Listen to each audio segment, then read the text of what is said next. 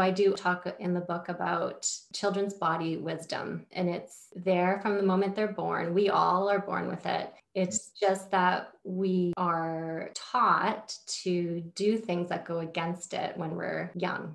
In the book, I talk about this woman, Clara Davis, back in the 1920s. And so I came upon her study. She took kids that came to an orphanage, and the study was laying out a whole array of really healthy foods. And the children were just able to pick and choose exactly what they wanted to. And every single child was able to meet their nutritional needs.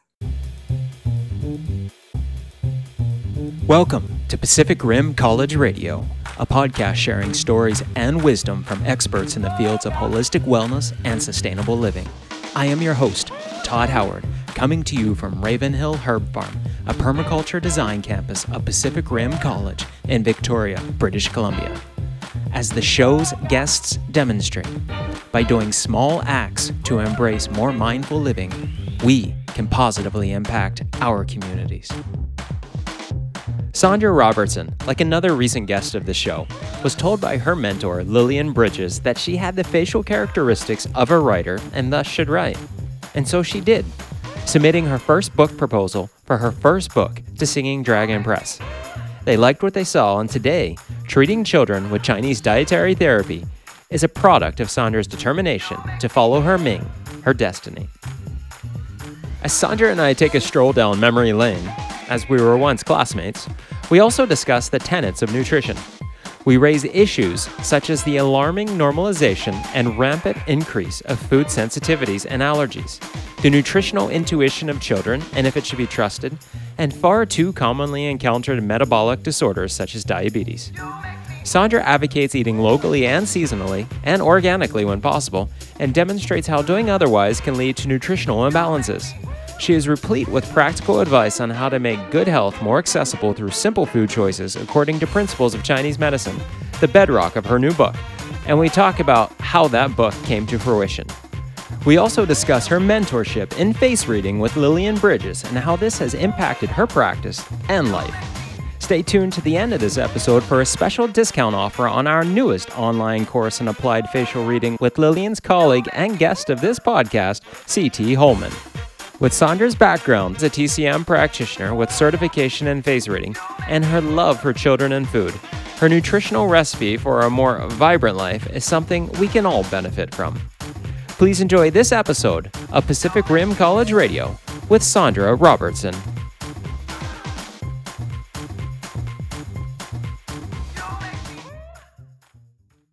Sandra, welcome to Pacific Rim College Radio. Thank you for having me. It's great to see you again. It's been quite a number of years, but you and I go, I'm going to say way back, probably 20 years to when we were in school together. About 20, I can't believe it's been that long. Yeah, it's pretty but crazy. Back to the Pink School in Victoria, which is yeah. no longer here, but. Uh, which is yeah, now a climbing gym. TCM started. Yeah, it's now a climbing gym. It's great. Have you been there? I have a few times, yeah but I have a climbing gym closer to where I live that I frequent a lot more. Stellies? Yes. And thanks for reconnecting with me. I appreciate it. You have some very exciting news, which prompted you to reach out to me. And so, first off, say congratulations on your new book. Thank you. Thank you. Yeah, I just actually received a copy of it on my doorstep, which is exciting. That's so awesome. And all this time working on it, it just looks like, you know, a digital file for most of its life. And really, without any sort of pre notice, it just ding dong at my doorstep. So it's quite exciting to rip open the box and and there see it, it is and hold it. So the book is Treating Children with Chinese Dietary Therapy, and it's been published by Singing Dragon Press. Quite a feat for you to not only write the book, but also as a first time writer to get it published by such a renowned publishing house. Way to go. I'm really excited to hear more about the process of creating the book and also about what's inside the book. Mm-hmm. Yeah, let's talk about it. Let's jump into the pages of it. So, obviously, the title says a lot. We're treating children with Chinese dietary therapy. Can you talk a bit about some of the things that you cover in the book? I cover, well, basically, it's about just making sure that we don't damage children's digestion because it is so inherently immature and it, there's a lot of ways that we eat in the west that can really wreak havoc on children's digestion. And we, we see that all the time. Children run around with runny noses and it's just considered a normal thing. And you know they have this chronic cough that just won't go away. And these are often related to their diet. So so really the the main gist of the book is how to how to protect their digestion. And chinese medicine has really wonderful tips and ways to do it that go back thousands of years so there's um, there's a yin yang balance of of the seasons and so I talk about uh, all the different seasons and how to adjust diets. And this goes for adults too, it's not just for children, but children shift much more quickly. So, you know, if there's an imbalance, it will show up right away in children. And, you know, whereas adults, we can kind of do things wrong with our bodies for a long time before we notice. But children, they bounce kind of to health and to illness very quickly back and forth and uh, and so i cover that and i cover the microbiome because it's fairly new research the last 20 years has more has come out about the importance of a, a very diverse microbiome and and how to nourish that and to me the microbiome very closely relates to what we call spleen qi in Chinese medicine. So it's the spleen is the root of digestion. And so we've always said if you have strong spleen qi, you have good digestion, you have good appetite, you have essentially good health and good energy. And it very much correlates to the microbiome because if your microbiome is healthy, you have the same thing. You have really good digestion, you have good bowel movements, you have good energy, you have good clear thinking. And I'm glad you brought up the normalization of symptoms because I I gather that a lot of people don't realize that those symptoms are actually just messages that something is not right within the body. And often for runny noses, parents just give some sort of nasal spray. For coughs, they give them some sort of cough syrup or throat lozenges. But what is often overlooked is that oh, why why is that happening it's not normal something not is causing it and as you said very often it's diet very often i would say maybe if i would say maybe almost always if it's not related to just an external pathogenic factor which of course children pick up that you know viruses and bacteria and, and they should have runny noses for maybe a week or two and at the most but never never really longer. It should clear up and go away and, and, there shouldn't be all that extra mucus. So so but yeah in talking to my clients we'll often talk about their children. And so this is where i've heard you know and i'll start to ask questions. Well what what what kind of things does your child eat or what do they like to eat or what do they eat every day? And it it almost always traces back to something, you know, oh, they eat four mandarins a day or something like that in the dead of winter, where, you know, that is very cold and produces a lot of fluid. And where's that, where's that fluid going to go in the body, especially in a small child's body? So, so, so I'll have parents say, yeah, I just eliminated the, the mandarins and their nose cleared up. So I write about that in the book too. So just different, sometimes just very simple changes to a child's diet can can really help to boost their their digestion and get rid of some of these symptoms that are actually symptoms they're not normal but if you go to a preschool or like a grade you know an elementary school and it's just it's just rampant you'll just you'll you'll see just kids running around like that yeah yeah do you talk about elimination type of diets in the book uh, I don't. Uh, the only thing I do talk about if there's certain conditions to eliminate something or reduce something if it's eaten in excess for a brief period of time. But my point of view with diet And I understand there's some people with allergies and real sensitivities. And in that case, you would want to eliminate a food for a certain period of time. But I believe the root issue is a weak spleen chi.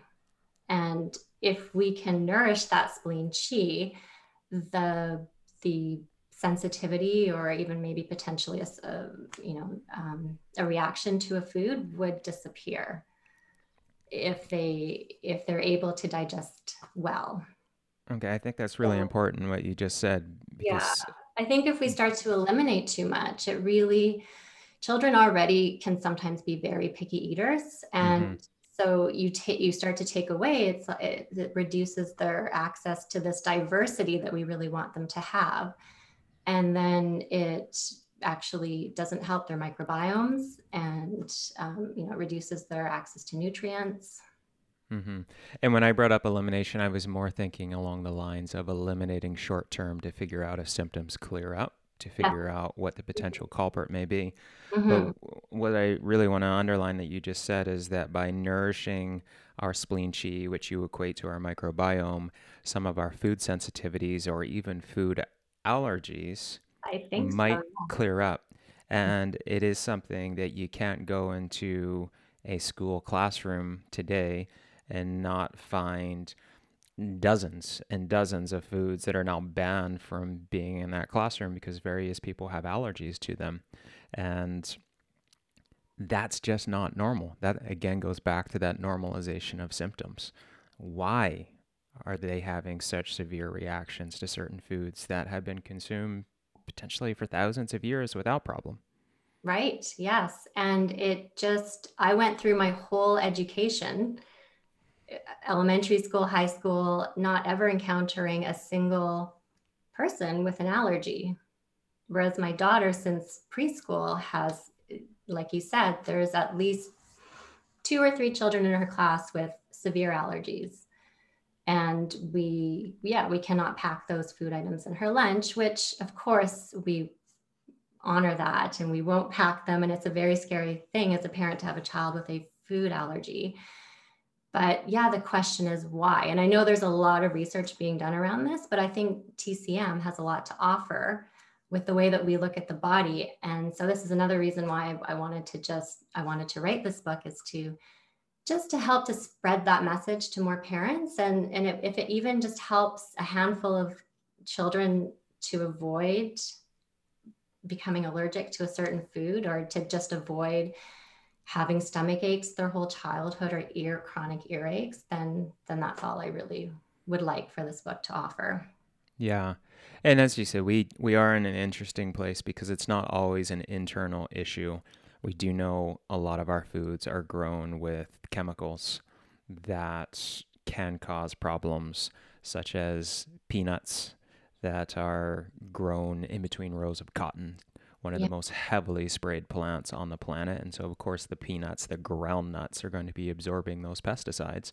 And then yeah. those pesticides may be causing a lot of these inflammatory reactions, likely are. Likely, but as you as you indicated, there still is a lot that can be explored through nourishing the body and the digestive system and the microbiome mm-hmm. to see if perhaps the cause of some of these food sensitivities is actually internal.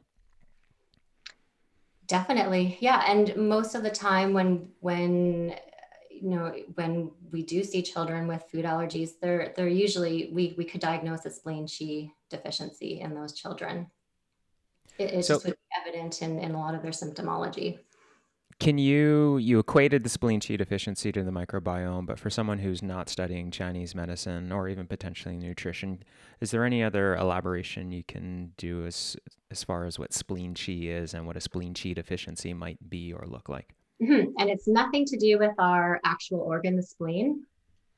It's in in traditional Chinese medicine, we we look at all the organs as having an energetic function in the body and so, even though the spleen in Western medicine doesn't have a huge role to play, you could take the spleen out and still live and function.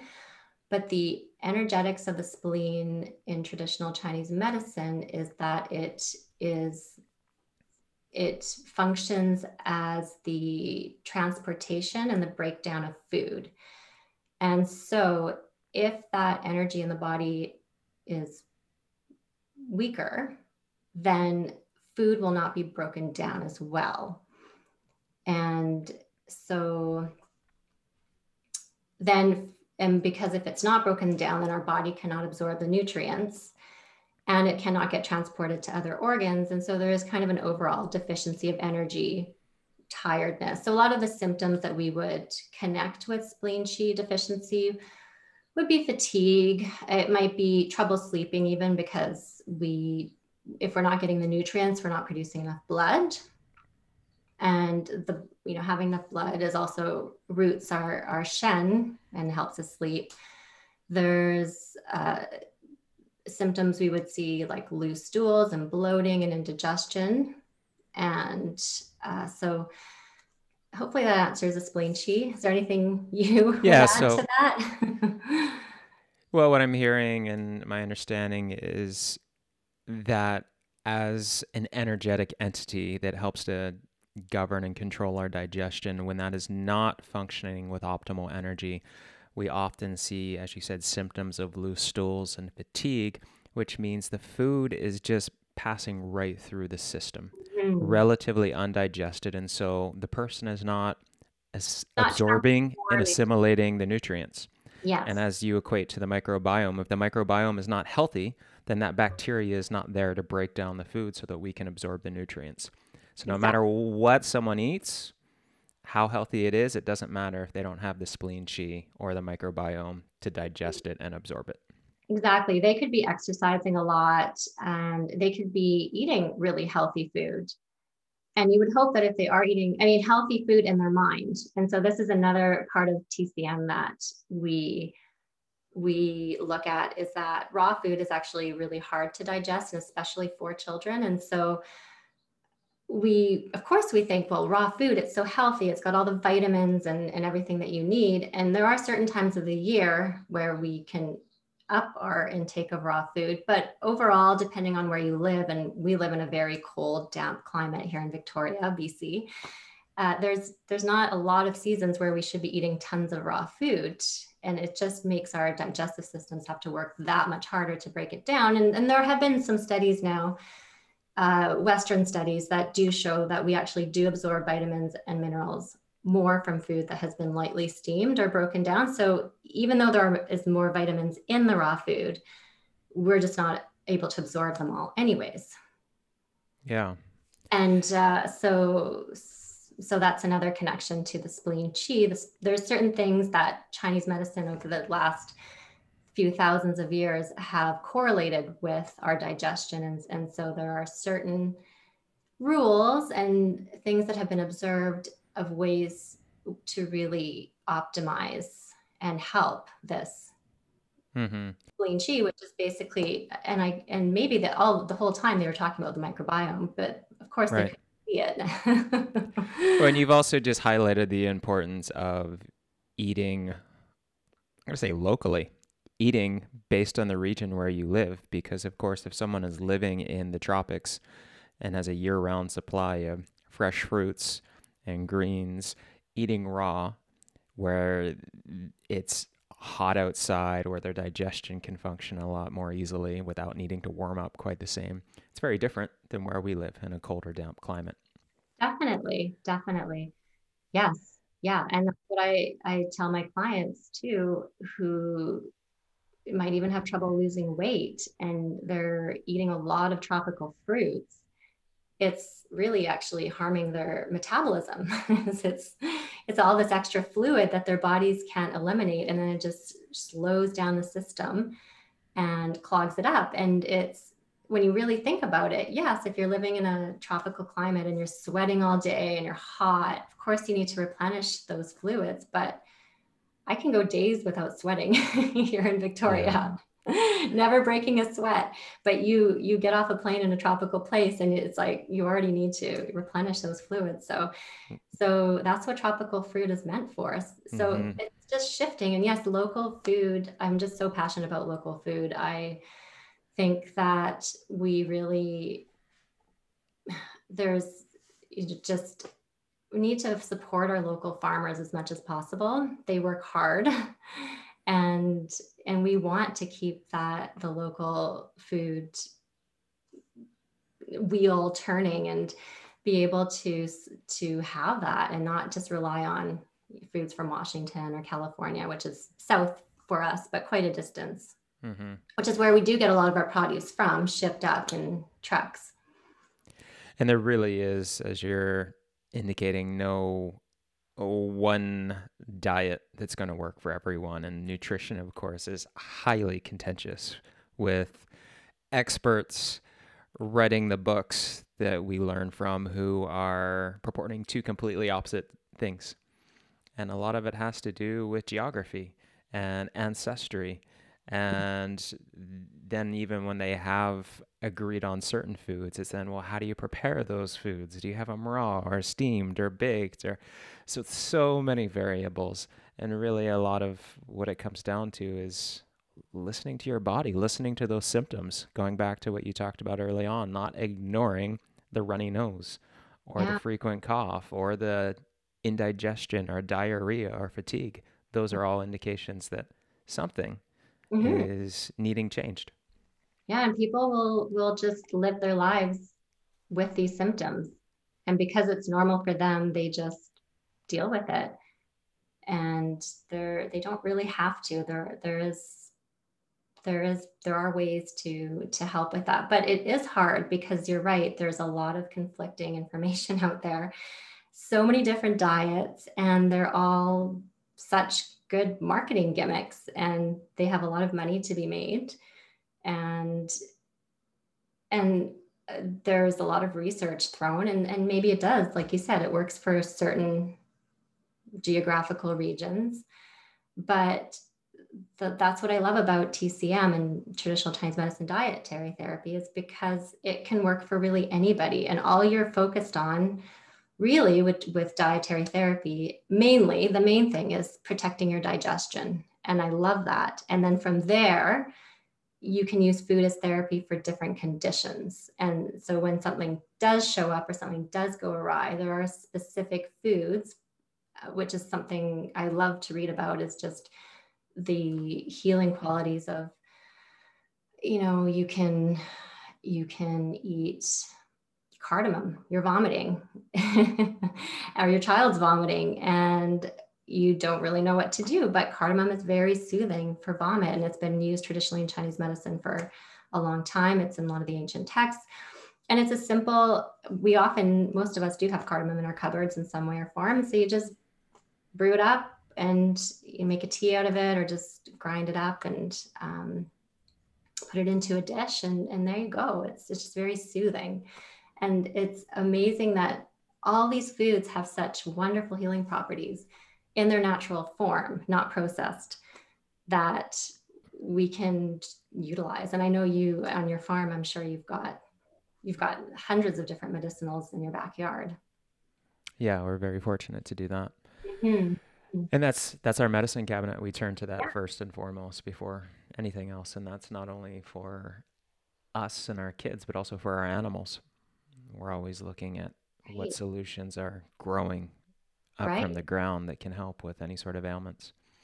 So, do you just then put it into your animals' food? You just chop it up or or oh you mean your sheep and your goats and goats and chickens and dogs and it depends it depends on what they may be needing but yeah often it's uh, even for our goats sometimes we'll have to supplement their minerals because they may not be getting everything they need from the land here and that's something that we just keep an eye out for the symptoms that indicate well there's a little bit of a mineral deficiency here there's a copper deficiency which we can see from maybe a thinning of the hair on the goat's snout or nose. And so by looking at those telltale signs, then we can modify their diet. Oh, that's really cool. I yeah. was in, interviewing, I'm trying to, oh, I think it was Peter Conway, who's one of our instructors, herbal instructors at the college, who used to have goats and he would learn from the goats by taking, when they were ill, he would take them into the garden and see what they chose to eat. I love it. And then no, they're so in tune. Yeah. and I think that was Peter. If it wasn't Peter, I apologize to whoever that was that that told that story, but really interesting. So yeah, a lot of it just comes to back to following our intuition, listening to our animals' intuition when they seem to be going for certain foods, and going back to the basics. And really, Chinese medicine does that so well because it is a holistic approach to health. And one thing I wanted to bring up for parents who aren't quite sure how to tell if their child maybe has spleen qi deficiency is we have a very clear indicator by looking at the tongue. Yes. Mm-hmm. Maybe you want to talk about that for a moment.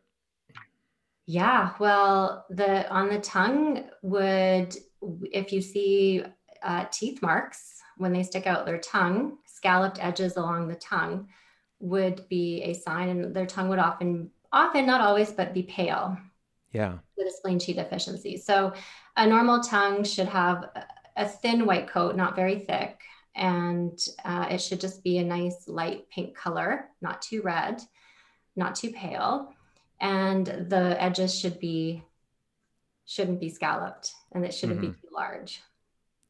Yeah, and it's such an easy way to do it, and I will often use that with well anyone close to me if they're having some sort of symptom, I'll say stick out your tongue. and often I'm like, okay, yeah, your spleen qi's definitely fatigued. You know, and you can tell it's, it's, I don't even think I wrote that in my book of all the things because I well, I wrote it geared towards practitioners. Okay. So I just assume that practitioners would know what it what the tongue would Yeah, of course. Of course. So initially I did. My idea for the book was that I wanted it to be for the layperson and I would just write it and my my clients could could buy it. So they would have a, a handbook for their or reference book for their for their own children and and just to spread the word. But Singing Dragon did really want me to focus towards practitioners. And I think that was a really wise move because it, we're the ones treating the children as yeah. practitioners. So we would want to know the information first. But I did try to write it so that uh, someone with no background in, in traditional Chinese medicine could still gain a lot from the book. Mm-hmm. And they can. But I didn't have the tongue part. So so this is my there's a lot I want for my second edition that there you go. Finish the book and it's a couple months later and then you think about all the things that you didn't write in the book. and it's it to me it's astounding what we as Chinese medicine practitioners learn that is so simple. That why isn't it taught outside of Chinese medicine? Like why are we not actually somewhat educated in looking at the tongue because a 3 second snapshot if you have a bit of an understanding can tell so much. And if someone sees that pale, flabby tongue in their children or their child, maybe cut out raw foods for a while. That's the thing. They would know to do that. They would know to do that. Um, and so turn like, towards the more nourishing, warming foods. Exactly. Yeah. Yeah. And easy to digest. And instead, we turn to the pharmaceutical cabinet to often, yes, try to figure things out. Yes, I've trained my daughter to, and so we also, you can glean a lot of information from the bowel movements in, in TCM. And so I really trained her as to what a, a good poo is like. Yeah. and even last night she called, she said, Mom, there's my poo's not good. so it's so it important. Loose. It was very loose. It was undigested. But I said, you know, honey, you she was at a friend's house. They were having the freezies, the DBs, the healthier version, but it yep. was still cold it's still fruit. And so i just i just i want her to really be connected to what she's eating what it does in her body. And it's, it's okay to have treats but then you know what it might do. And she yeah it's it's great for her to have that connection. No oh, i'm i'm glad you brought up stools poo because it is so important. And it's like taboo yeah. in our culture but it's something that we are engaged with hopefully every day yeah you would hope at least once every day and it does tell a lot about health. So that's so great that you're teaching your daughter about it. Is that something that you cover in the book? Do I cover stools? I don't think so. I didn't uh, actually, yes, I do cover stools because I talk about different common childhood ailments. And the symptoms to look for. Yeah, And okay. if your child has loose stools, there are different types of loose stools. We differentiate differentiate in Chinese medicine as to deficiency, excess, and that kind of thing. So it, it by looking at the stool, you can Great. decide on that. So yeah, and I wanted to go back to you were talking about the intuition of the goats. And so I do also talk in the book about the wisdom of a children's the children's body wisdom. And it's there from the moment they're born. We all are born with it. It's Mhm. just that we are taught to do things that go against it when we're young often. Because as a parent you want you think your children need to eat a certain amount of food or you want them to have a certain amount of vegetables with at their dinner. And so it, there's and it's i do it too. I'm guilty of it. And i try really hard to step back and, and not say anything or not you know just put the plate of food down and let my daughter be in touch with what she needs to eat and just let her her body tell her when she's full. And it's okay. It's when you're full you're full. When you're hungry you're hungry. When and and so in the book i talk about this woman Clara Davis back in the 1920s and so i came upon her study. I don't know if you've heard of it but she she uh, just took kids that came to an orphanage. They were young six months uh, to two years old and a lot of them were malnourished. They were obviously coming from not so good homes. And she basically the study was laying out a whole array of really healthy foods and whole grains and dairy product and meat product and and the children were just able to pick and choose exactly what they wanted to and what they how much they ate was measured and the nurses were there and they would help them be fed if they needed to but basically the children would point at what they wanted. And all of them every single child was able to meet their nutritional needs. Even some of the children who had rickets they would drink cod liver oil because it was Really? there. It was like their bodies knew they needed the vitamin d and and when they were done their rickets were cleared. They didn't drink it anymore. It's it's just and so they have this wisdom. They just know. And so at some point we lose it. Yeah. many of us hopefully not all of us but uh, it's it's so that's another important thing is to just have a really positive intention around meals and um, not create any disharmony with and uh, power struggles around food Yeah. Well, that's such a cool concept and study to bring up. And I think a caveat to it is, as we, as, as you said, we need to provide our children yes with very healthy Yeah. options. yeah If our cupboards and pantry are full of processed foods with lots of sugars and trans fats and whatever there is, then uh, they're not going to have the right things to turn to intuitively. And I think uh, what you're kind of heading towards is as we do get older and we are more exposed to those types of foods, we lose our compass. We lose that inner intuition because we possibly have so degraded our microbiome that we no longer have that gut intuition telling us what we do need to eat because it's just all a mess in there. Yes, yeah, and then also just uh, if if we were told to eat beyond our level of fullness, so we think that that's a normal thing. We think we should feel stuffed after a meal, Yeah. whereas TCM has a seventy percent rule: eat until you're seventy percent full, so that there's room for the digestion to occur and it's not working over time. So, so yeah, there's so many different ways we we lose that. But also in her study she she had wanted to actually incorporate processed foods and sugary foods. But the war but due to the war she wasn't able to continue her studies. And then afterwards it was just ethically not okay to to do these studies. Yeah. so she but she would have done a study incorporating junk food to see if there still would have been the same outcome. Would they still have chosen healthy foods or The healthy junk food. yeah. healthy junk food yeah Or avoided it. Yeah, absolutely. And every child is different every body is different every need is different my daughter from the very beginning has always said she's a vegetarian Wow. and my son is a carnivore if we let him be and so that's just something we've had to uh, embrace and certainly not try to push one thing over the other because clearly he has different nutritional needs than she does Exactly. And and and that's true. Some people don't need meat and some people do. I know I do. I have tried a few different times to go 100% vegetarian and I don't do well with it at all. And and so I, I balance out my need for meat products with with just buying locally found and free range ethically treated animals.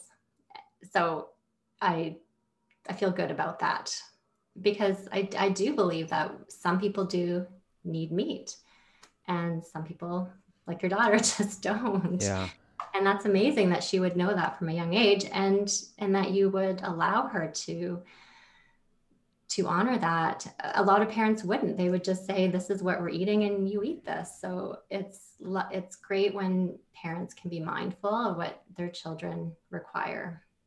Eating locally educating our kids about real food real nutrition it's so important. It's so important and i and i do talk about that too and even if you don't if you live in a condo or a place where you can't, you can always grow a little bit on your deck but there are there's always a local farm near a city that that you can get to and bring the kids to and and and still teach them that connection to the land and to where things actually come from. And it's i was lucky also i got i was lucky enough to grow up on a farm as a child. It was a dairy farm but but i but we had a vegetable garden and and and just but just the to be able to roam the lands kind of barefoot and free. It's such a lovely feeling but you, you can you can bring that to children anywhere and and your farm allows children to come and run free. And so so it's just it's just researching it and finding it. Yeah.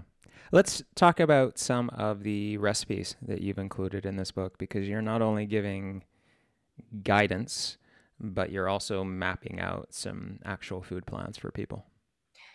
A little bit. So the the recipes are really simple and I I included them mainly just to have some ideas of that you can have pancakes and they that can be okay. It's it's not it doesn't have to be unhealthy or you don't have to buy a cheap pancake mix. You can make it at home and and so, yeah, so, and I know parents are busy. We don't have a lot of extra time to cook often, it's on the go. And, and so I just wanted to make really simple recipes that seasonally adjusted that you could just flip to and and make and then often if you just have an easy muffin recipe that you bake, you can have regular snacks for your children in that sense and just change it seasonally depending on, you know, right now it's rhubarb. It's season here. So rhubarb muffins or in the fall squash muffins and, and just changing it as the seasons go. And it's makes life actually really easy because you just decide what you're eating based on what's growing they're simple and and then i just break down the tcm dietary benefits for for the child which foods will help with with their spleen qi and and then which ones for the different seasons. We we talk about the liver in tcm a lot and uh, the energetics of the liver and it's about moving liver the liver energy should always be moving not be stagnant and so there are certain foods that help to move that and so i just break down what the what the TCM food concepts are in each recipe. And do you also have case studies in the book? No, I don't. I I actually don't treat a lot of children in my practice. You would think I did because I wrote the book, but I I do have a real passion for food therapy and I have been around children for a very long time. I have two stepsons that are now 19 and 17. And so I've been feeding them since they were little, little boys, and my daughter, of course. And then I worked in the school system for a little while. and and then when my daughter went to preschool they actually asked me if i would work there while she went there i think i just have a natural affinity for kids so so i've been around a lot of children of what they're eating i see their lunches i see their snacks and and that's what really prompted me to write this book but i i I don't have enough under my belt to do case studies. So that might be my next book. Yeah. As I open up my practice to more children. Now that I have a good 11 years practice, I, I am ready to start treating more children. Well, I'm sure this book will help to bring that into your door as well. Let's talk about the process of writing this book and maybe back it up before that. Where came the inspiration? the inspiration came initially i had started thinking about doing a presentation about tcm dietary therapy to the preschool that my daughter went to she went to a co-op preschool and part of the membership of the preschool was that each month we would listen to different parental experts and they would come and talk about different topics and i thought well wouldn't it be wonderful if i talked about about TCM dietary therapy and and uh, and just bring this to the parents. And I never actually did do a presentation at the time, but that's where the idea started of just bringing this knowledge that I knew and I could see that many of the children that went to the preschool had all these different issues that could have probably easily been changed by their diets maybe and so that's that was the original start to, and I've always loved nutrition. So even way back when I was a teenager, I was juicing at home. My parents had no idea where this was all coming from because it was it was opposite of how you know things that they were doing but i would just get these books and i would learn about juicing and so it's always been in a passion of mine and and then I went and started to work with Lillian Bridges. She's oh uh, Lillian. I love Lillian. Who doesn't? So the last few years, I've been taking face reading courses with her, and and I and I love it. It's absolutely wonderful. It's it was studying with Lillian was like taking Chinese medicine all over again. You know that initial when you start learning about the body and and the organs and and you have this whole worldview paradigm shift and about health and nutrition and just lifestyle and how the body works I, I, felt the same thing with studying with lillian. It was it was just such a different way of looking at tcm and looking at health and that we're all so different you know and it's it's it's written on our faces and it's fascinating. So uh, that's a, an aside but i she she was the initial inspiration because I guess on my face at the time, I didn't know I had a face reading with her, that I have a writer. I have all the signs of a writer on my face. Hmm. and I wasn't writing at the time. I haven't I hadn't had much reason to write before. It just life was busy with kids and with the practice. And I didn't really nourish that part of my soul or my Ming, my destiny. Ming means destiny in, yep. in uh, Chinese and she just convinced me I could do it. And she could tell that dietary therapy was just filled my shen, filled my spirit. And uh, so we, so I just started writing it. I wrote my book proposal to Singing Dragon, and and they accepted it, and I was shocked. I just wrote wow. my first introduction, and and it was it was it was kind of like, okay, now I have to do this. Now I have to write this. Now I have a contract. So, yeah, it's interesting how things just start out as just little niggles where you think, oh, I, I wish I could do this, or I wish yeah. I could bring this out into the world, or I wish I could. And then I think if we just, it grows, it, it will never just stay small, and life will just make you do it.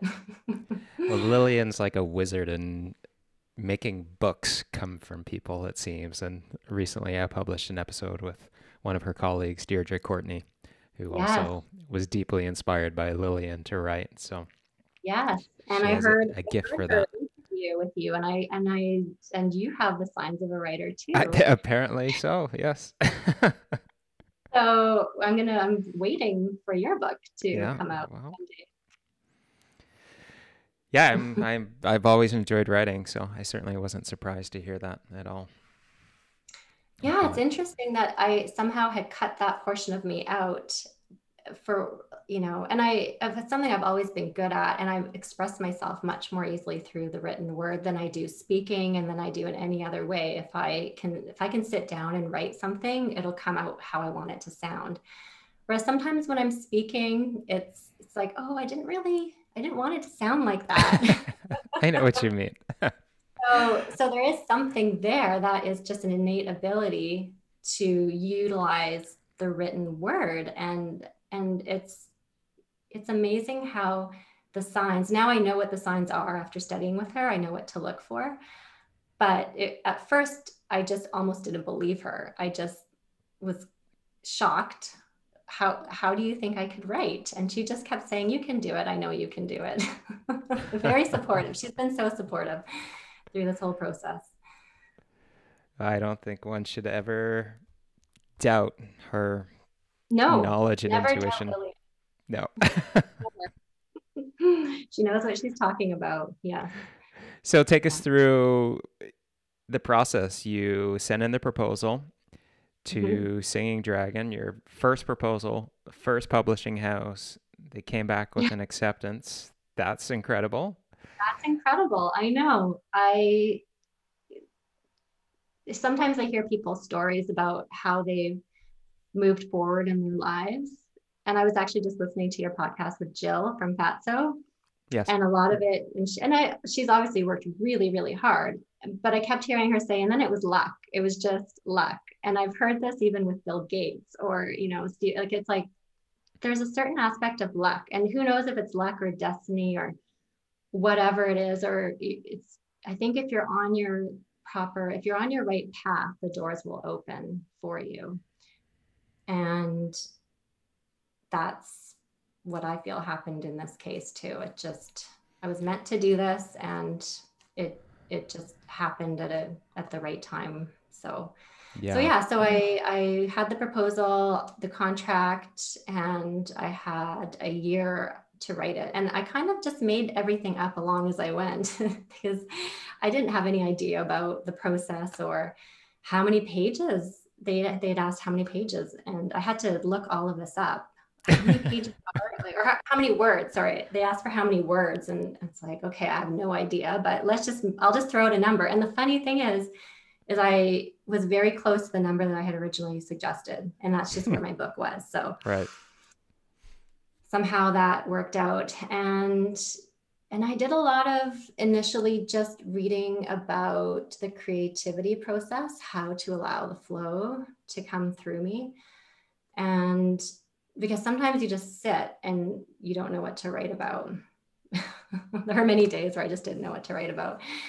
Well, I knew my well, I knew what I wanted to write about, but it, the the words just weren't coming. So, uh, yeah, I just read different books. People suggested techniques. And I think you just have to find what works for you. Everyone's so different. And at one point, I had to even switch the office around. I had to switch rooms. I just felt like where I was writing was too much. I'd been stuck in that room for all my days off. So I was writing in between the clinic. So I still have a full practice and obviously my family and and uh, so I had to fit writing in where it worked and I would often do early morning. So I would just get up 5:30 or 6 and just write for at least an hour, an hour and a half in the mornings. And I found that was my best writing time, just when I was clear and nobody else was awake. Mm-hmm. Well, and you mentioned the destiny, the Ming, and I think probably more so than luck, you were just manifesting your destiny. You really put it out there. You took a chance most people don't even take the chance to send in that introductory letter to or the proposal to a publishing house. And that's true. You yeah. did that. And that wouldn't have happened. You could have been the luckiest person in the world and you wouldn't got that accepted if you didn't actually send it yeah. in. And I still had to sit down and do the work mm-hmm. all along the way. So it yeah, it's it's now that it's over, it's kind of it, this is where it's very much connected to labor because or having birthing a child birthing a book it's the it's not easy when you're in it you know all the hours of labor but somehow women down the road after labor their lovely babies in their arms and they forget what it was like or it wasn't that bad. Yeah. they just think oh it wasn't that bad. When i was in it i was thinking oh gosh this is so much work and really hard and it's stressful and the deadlines and trying to meet the the the timelines and then even after the book the manuscript is in you then get it back and obviously someone's gone through and picked away at it and you now need to answer and you have a time you have short timelines with with with publishers so they give you back your manuscript someone's gone through there's 70 questions and you have a week and a half or two weeks to return it back to them with a mm-hmm. full schedule that you you don't really know when these things are actually going to come back to you so so yeah so that was that was challenging just trying to meet those deadlines and uh, fitting that into my already busy schedule. Yeah. And you did it. But i did it. So yeah it's exciting. And it's it's it's along the way too. I had many times where i had the imposter syndrome which i don't know if you've heard of the imposter yes. syndrome and that if you do feel it it does mean you're on your path, your golden path, as Lillian would say.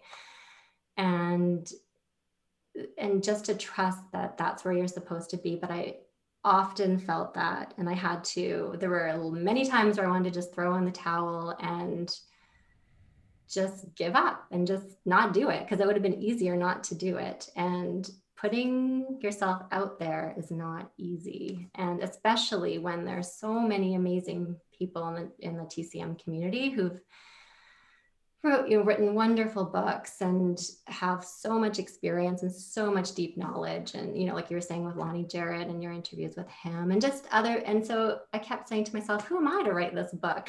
who am I to write this?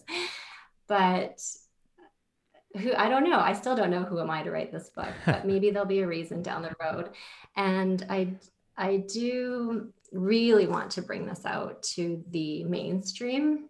And so that's what I my hope with this is is that the main that we can in our Western world understand what has been known in the Asian um, countries for a long time. There's there's just a very much a connection to what you eat and how you feel in that part of the world in contrast to here. And even in europe i found in europe there was a lot more connection to using food as medicine.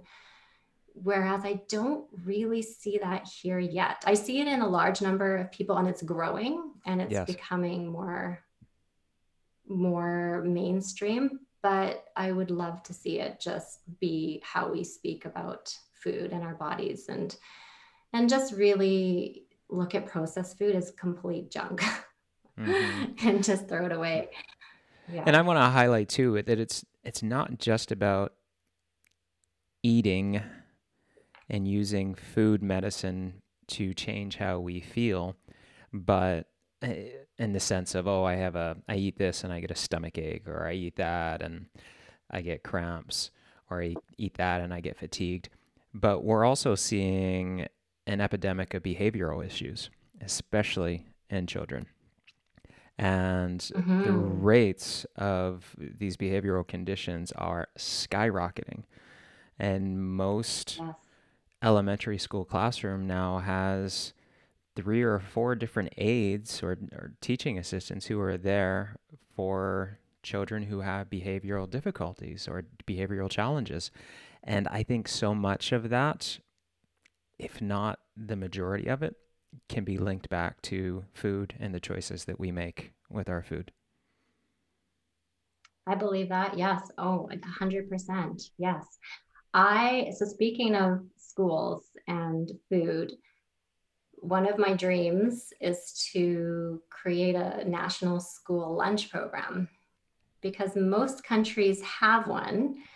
Canada doesn't have one. And even countries like Brazil, they have a national food lunch program. So children get a nice hot lunch every day, and it's 30% of it has to be sourced locally.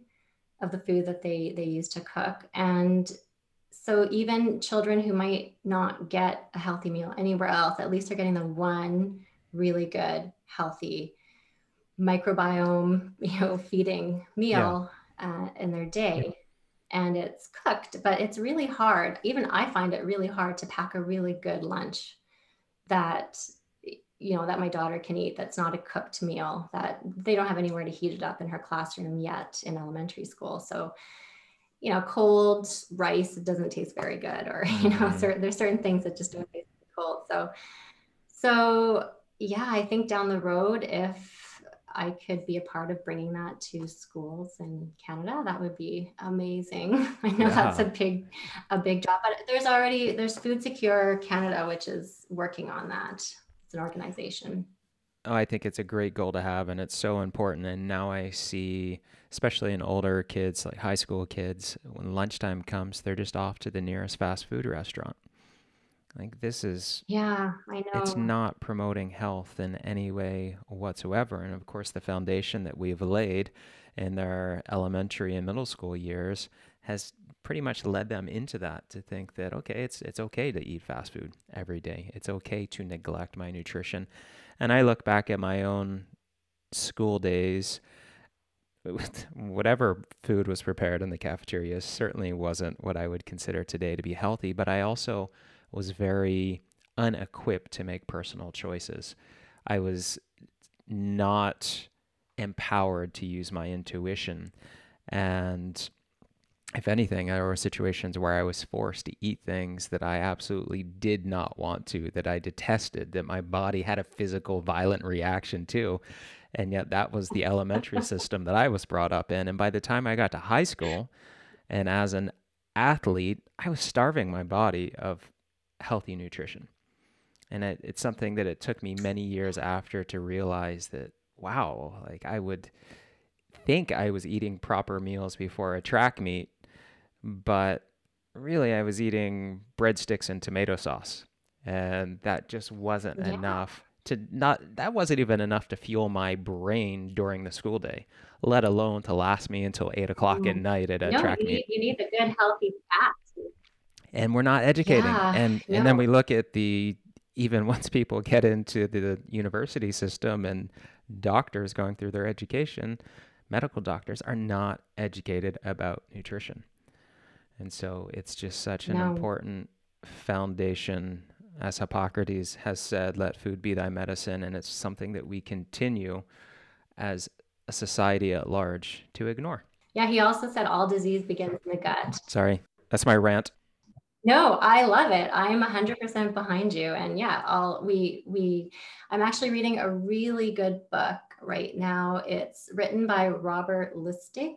Don't know if I'm pronouncing his last name quite right, but he was a pediatric endocrinologist for over 40 years in the US. And he's really passionate about children's health and sugar and all the basically the fact that sugar will create a fatty liver. And so, even if an obesity is just a symptom, it's not the fact that you're obese and you're unhealthy, it's, it's just a symptom of metabolic disease.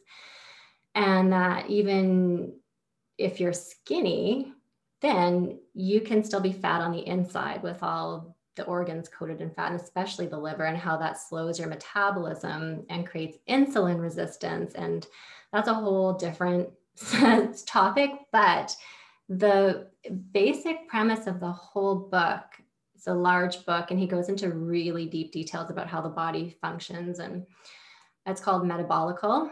So a, a, a play on metabolic and diabolic metabolical and he breaks it down to the fact that processed food and sugar is the beginning of all chronic disease. And he was only able to write this book after he retired because he's a doctor in the US. And if he had written about this with his license, he may have been thrown off the board or laughed at, or because it, to me, it just seems so insane that we are so far removed from considering diet to be a cause of these chronic diseases. Still, to me, it just seems so obvious the link, but we have a ways to go with educating people and, and medical practitioners about this. And I was just talking to somebody who runs a after school care program and one of her her students has diabetes young 11 years old. And her they have to write down what her is in her lunch every day because she's taking insulin throughout the day and her parents need to know. And she asked them does she need to eat a certain thing? Does she not need to have sugar? And her parents said no no no it's totally fine. She has insulin. Mm-hmm. so you, she can eat whatever she wants. And and that's what he talks about in this book it's that even di- the diabetes associations have said that as long as you take diet as insulin, you can eat whatever you want, which is so untrue. And we know it's that. incredible, isn't it? so it's a really fascinating book. I'm still getting through it, but I, I highly recommend it.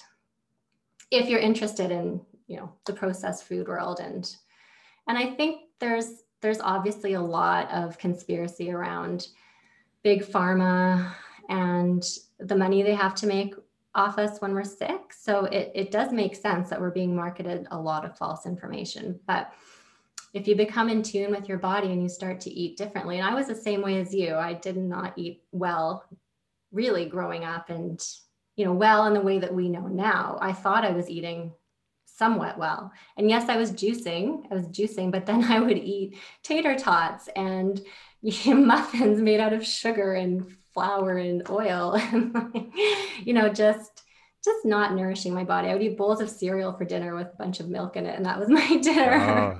Oh, lucky charms frosted flakes. And then drinking the colored milk afterwards.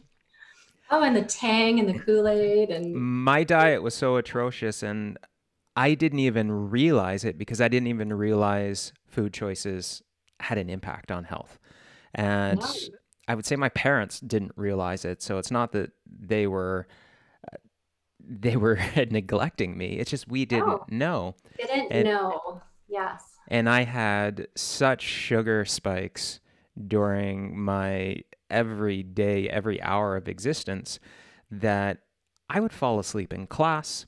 I when I started to when I became a teenager and started to drive, I had a job at a restaurant. There was a 20 minute drive, and there were days I would have to pull over on the side of the road and either get out of the car and walk around or take a nap because I couldn't drive 20 minutes without crashing inside. Not not the crashing the car, but my sugar yeah. would my blood sugar levels sugar. would crash, and yeah. I never understood what it was. And nor did I recall my mom always saying, "Just go take a nap." So I'd go take a nap. Here I was, like a healthy teenager who needs to take five naps a day. And I would wake up from a nap. And what do we typically do when we wake up? We eat. Yeah. And so I would eat, things would stabilize. I'm like, oh, I guess that nap really helped. and then I would go back into the same cycle again because, of course, I would eat sugar. Yeah. Yeah. I had hypoglycemia too. It was, I would crash and just have feelings of anxiety. That's what I was, I would often feel just really anxious and and just same thing, really dizzy and not able to focus. And and I and I really think that that a lot of the anxiety and uh, different issues that I, I see that there's so much more in younger mm-hmm. the younger generation right now. And I really feel for them because that it's it's just so easy to eat bad. It's so easy. It's everywhere you go. You can just grab yeah. something that's unhealthy to go. And it's the granola bars, for instance, are packed full of oh, sugar. Oh, yes. Do they need to be? I don't know, but I can't even buy any granola bars that are packaged for my daughter anymore. So which is why I do a lot of baking. Mm-hmm. But it's it's like the same. There's so many different products to choose from, and they're all kind of the same ingredients in yeah. them, just in different colors. I have no doubt that I would have developed diabetes. And I think I was rapidly on the way of doing that as a child. And I had a lot of symptoms of it. And I'm, I'm certain that I would have if I continued eating that way. And of course, we see diabetes, an epidemic of it throughout the westernized yeah. world right now. We really do just need to return to our, our roots, return to the local eating, return to our intuition yeah and return to just eating foods in their natural form and not processed in any way and so what for you todd was it tcm school that shifted or was it even uh, fortunately i shifted before then before yeah okay. yeah i I would have fallen asleep on my way if I hadn't shifted. uh, for me, I think probably the fact that I was always an athlete and that I started to recognize that I wasn't able to perform consistently because of these energy fluctuations.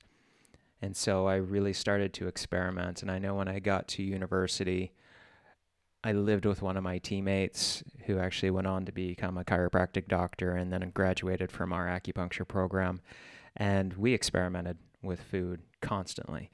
And but even still at this stage, I, I recall even though we had a better sense of eating wholesome foods, we still had one foot in kind of the this quandary of where our bodies are craving things like sugar. And so mm-hmm. we had our almond butter and we had our maple syrup, two very natural products with very minimum processing but we would eat them in massive quantities. and so like, I, I don't even recall how much maple syrup we were ingesting on a daily basis, but it was an extraordinary amount. But so it was a very gradual process of kind of going mm-hmm. through this phase of realizing that the food really does matter, trying to bring healthier, more wholesome foods in, and then trying to wean myself off of the addictions. And that really took some time. And I recall when I first moved to Victoria, I lived near some cafes, and every evening, religiously, I felt the need to go and get a little, which wasn't even that little, a, a bar of some sort, a little baked granola bar or whatever they are. And that was my sugar need. And eventually I had to reach a point where I was just like, no, that's done. I cannot have sugar, and I really, literally had to eliminate processed sugars. It's hard. A it's long period easy. of time. It's yeah. not easy, and it's it's it is a very big addiction, and and I tell my clients because it, when I first started practicing, I would throw so much at them about you know, because it's like, oh, I know all this stuff. And I've, it had, even though it had taken me years to get to the point that I was, I thought, well, it'd be easy for them if I just tell them they'll get there. But it's a process, it's a very step by step process. And it might just be that initially all you do, sometimes now I'll just say, can you just add one cup per day of the brassica family, the cruciferous mm-hmm. vegetables, and just do that and kind of work on your liver and balancing your hormones and and just start with that because then maybe that will even help to reduce some sugar cravings. It'll fill your body with something healthy. So i i take it very easy with people now and some people don't want to change their diet yeah. at all. They're not ready and so it's okay. Now i just say it's okay. When you're ready you let me know and we can work on it. But children are a clean slate. And so even if your lifestyle isn't as healthy as you would like it to be, you can ah, keep it cleaner for your children because they're not yet addicted to sugar. They do like sweet and they do need, when they go through growth spurts, they need that sweet flavor to help them to grow because sweet things are carrots and whole grains and the naturally sweet things like some of the beans and these things all in TCM we say nourish the spleen qi and again by nourishing that spleen qi it's they, they need these extra calories to get through that growth spurt. And so they are craving sweet and that's why kids will they they don't even taste sweet to the level that we do. So you know a can of coke isn't as sweet to kids it's sweet to us, but they have a, a, higher tolerance. And so that's why it's so dangerous for children to get on the sugar wheel because they don't even notice how sweet food is. And it can be the sweetest icing on the planet. and it, it just tastes just right for them. So, yeah. So I think it's if if parents have knowledge because it's easier at starting at, at, with children and even if you give them a good foundation up until they can make their own choices and they might make some bad choices for a while. But with the solid foundation the research has shown that they will make better choices even as adults. So it's the one thing that parents can can do is just offer these healthy healthy food choices. And and really it's hard to avoid processed food. I still have some in the house here and there but we we eat very little of it. Mm-hmm. Yeah, and there are healthier choices when it comes to the processed foods too. So there's some better options yes yeah. Mm-hmm. Well, thank you so much for creating this book and this tool for practitioners to help guide parents and children when it comes to eating because yeah, as we've we've certainly indicated here, it is so important, if not the bedrock of our health moving forward.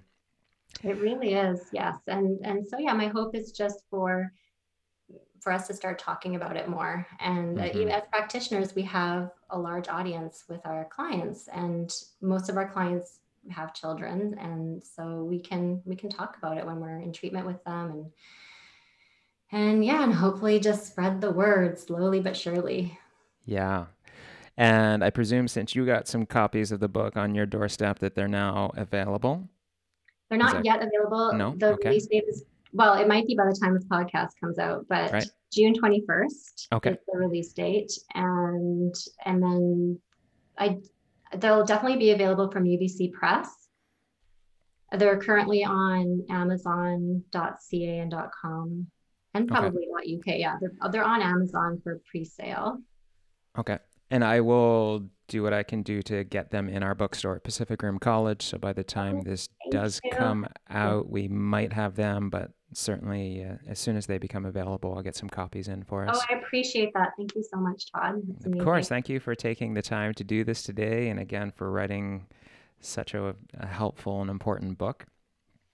Where can people learn more about you and potentially connect with you to uh, get treatments and bring their kids to see you?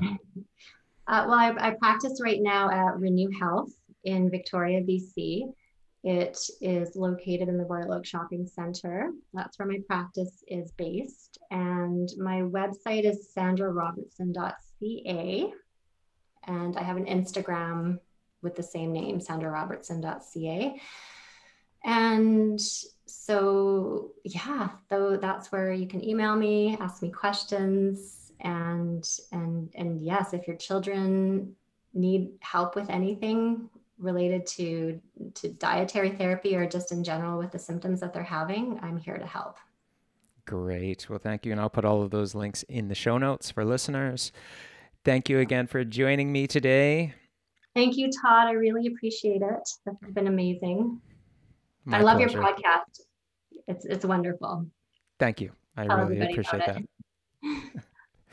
Thank you so much. Thank you. All right. Well, have a great day. You too. Thanks. Bye bye, Todd. Thanks for listening to this episode of Pacific Rim College Radio with Sandra Robertson. For more about Sandra, her clinical practice, and her new book, please visit nourishinglifemedicine.com. If you are interested in studying Chinese medicine, the School of Acupuncture and Chinese Medicine at Pacific Rim College offers world renowned multi year programs, including world's first study options combining acupuncture with Western herbal medicine and holistic nutrition.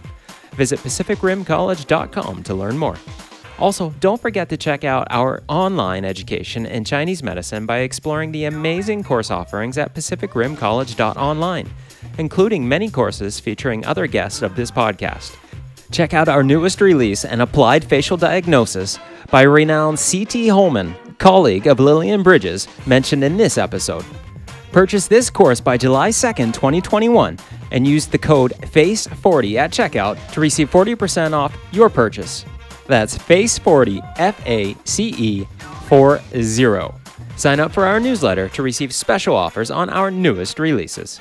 If you are interested in receiving clinical services in holistic nutrition, herbal medicine, and acupuncture and Chinese medicine, the Student Clinic at PRC provides more than 7,000 annual treatments. Live, holistic nutrition, and herbal medicine consultations are both available online, while acupuncture and Chinese medicine treatments can be had at our Victoria campus. Free treatment options are available in all areas. Visit the Student Clinic at PacificRimCollege.com for more information and to book your appointment. If you enjoyed this podcast, share it with your friends and family and give it a five star rating on whatever podcast app you are using. Thanks for tuning in. Until next time, harvest your local feast and reap the rewards of nourishing life medicine.